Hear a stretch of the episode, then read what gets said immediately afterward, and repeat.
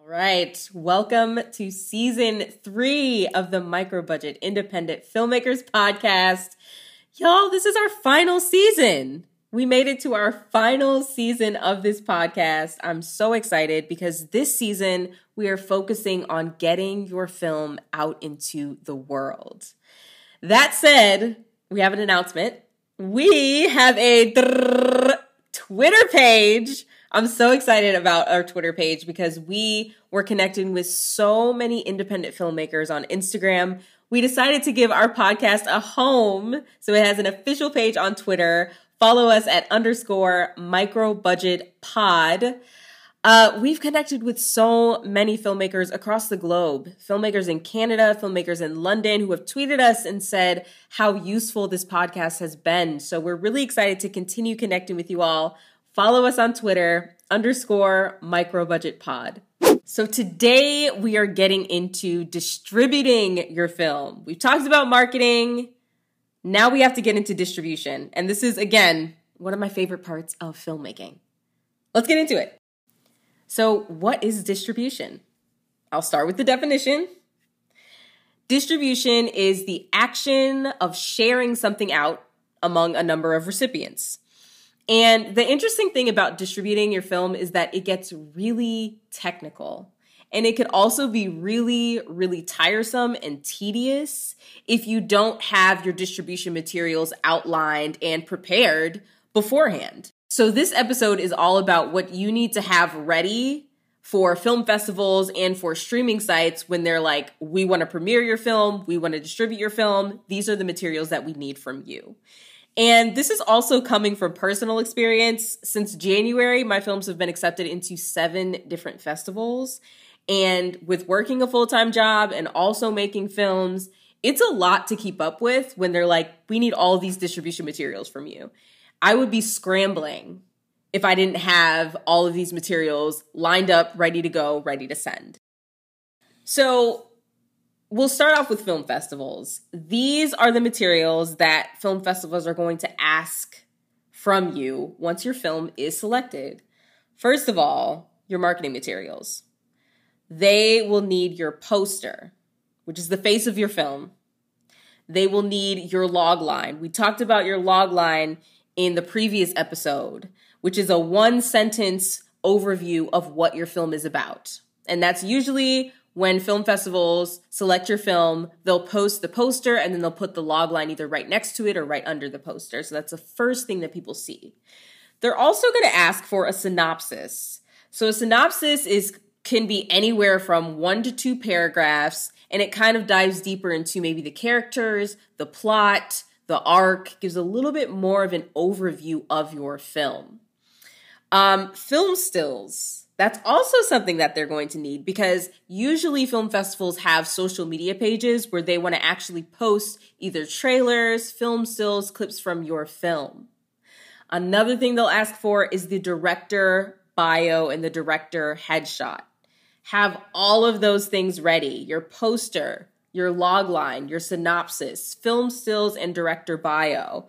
Um, again, in season three's workbook, I put examples for I put examples for two of my films with marketing and distribution materials. Um, so those are the first things that I like to have packaged and ready to go. And every single one of the seven festivals have asked for all of these things. So once you're done with your film, once you're in post production, I would say start to gather these things. Start to put all of this together because once you submit it to festivals, it's going to be really nice to have it all handy. Another thing that film festivals will ask for outside of your marketing materials is your film files, actual downloadable links to your films. Now, back in the day, it was usually shipping a DVD. Sometimes, when there's really, really large film files, they might actually have you ship a hard drive. But in my experience, majority of film festivals are okay with sending downloadable links. Um, the easiest format to actually compress your film into a file that is pretty small and easily transferable is H264. That's an MP4 file. Um, if you are not editing your film and you're working with an editor and they ask you, you know, how do you need this film exported? Tell them you need it in an H264 MP4 file. Um, usually, if they send a QuickTime file, that's a pretty large file. So you might have trouble actually um, transferring and sending your film. Another thing to note with film files, most festivals, given that we're in a pandemic, are online. So they are going to need files that can be uploaded easily to a streaming site, and usually they need smaller files to do so, usually under 10 gigabytes. Um, when I export films, they're usually under five. That's my benchmark. So again, make sure you have your downloadable film files and make sure they are H264. I would stay away from QuickTime files because those are much lar- larger and harder to transfer. Lastly, closed captioning. Um, in season, y'all, I forgot. No, season one's workbook. so many workbooks. Season one's workbook, I put uh, my resource for closed captioning. And I make sure that all of my films have closed caption files. Most times, film festivals, when they ask for closed captioning, will ask for SRT files. So if you have somebody who's doing the closed captioning and they're like, what kind of files do you need? I always go with SRT files. You also want to confirm with the film festival that those are the files that they need because there's TXT files, there's a couple different files of closed captioning that you can choose from. Most commonly, it's going to be SRT files. Um, so, to recap, when it comes to distributing your films to festivals, your film gets in, it's selected. These are the materials you want to have ready to go your marketing materials, which is your poster, logline, synopsis, film stills, director bio, and headshot. Film files, which are downloadable links. I recommend H264 files, MP4 files less than 5 gigabytes, and closed captioning. So, again, this gets really technical. This gets real tedious, y'all. But having a folder with all of this ready to go for my films when my films are selected and they're like, hey, filmmaker, congratulations, send over these 37 million things, all I'm doing is copying and pasting. All I'm doing is adding a folder. That's with film festivals. Let's talk about with streaming sites. Because when it comes to streaming sites, they're going to ask for these marketing materials. But one thing they also will have you sign is a contract. The contract is a licensing agreement. And there's two different types of licensing agreements that they will present to you. There's either a non exclusive agreement or there's an exclusive agreement. Non exclusive agreement means that while this film is distributed on this particular platform, it can be distributed anywhere else. There's no limit to where else you can put it. You can have it on this platform and you can have it on 12 other platforms. Does not matter. An exclusive agreement means that it is exclusive to that platform only. That the platform that you are licensing your film to is the only platform where you can put your film. And I don't think that one is better than the other. I think it depends on the circumstance. For my educational documentary, I'm working with an exclusive educational library distributor that was fine for me. That was okay. I didn't necessarily need my film distributed on multiple different platforms because they had the reach that I wanted. They had the audience that I wanted. And that was okay for me to sign that exclusive agreement.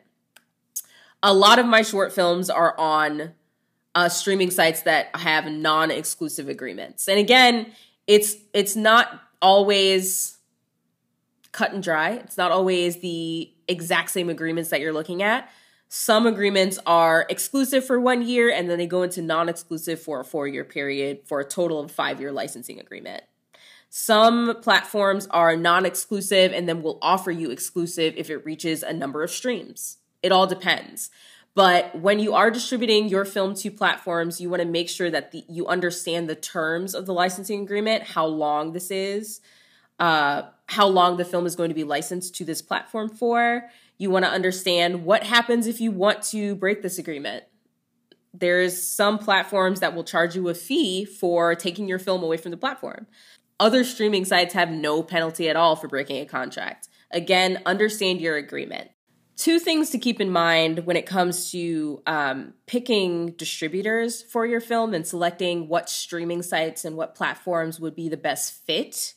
Number one, make sure you have an out. When when you look at these contracts, make sure you understand how long the term is for. Make sure that there's not a ridiculous penalty if you want to break the contract. Make sure you protect yourself and understand the terms of the contract in addition to that, you can absolutely say no to a distributor if it's not a good fit for your film. Remember, when it comes to marketing your film, it's about identifying the target audience. Does this distributor have the reach to the audience that would resonate to my film? That should be the primary question. That should be the first thing that you ask yourself when you're figuring out if this is a distributor you want to work with or maybe it's not a good fit. And always remember that you can say no you absolutely can say no. So to wrap it all up, distributing your film is actually a really exciting thing. It's it means that platforms want to showcase your work. It means that film festivals have selected your work, but you can't neglect the logistics of this process as well. You want to have your materials together and ready to go. You want to be thorough with your contracts and you want to make sure that you are selecting partners and platforms that are best suited for your film. Just like season one and just like season two, season three has a workbook. Shout out to everybody who's purchased season one and two's workbook. This season's workbook has a COVID production guide, marketing and distribution film examples from two of my film projects, as well as a tax write off cheat sheet and a branding guide for you as a filmmaker. Make sure that you email ztpmifpodcast at gmail.com if you want the workbook. I'll catch you guys on the next episode.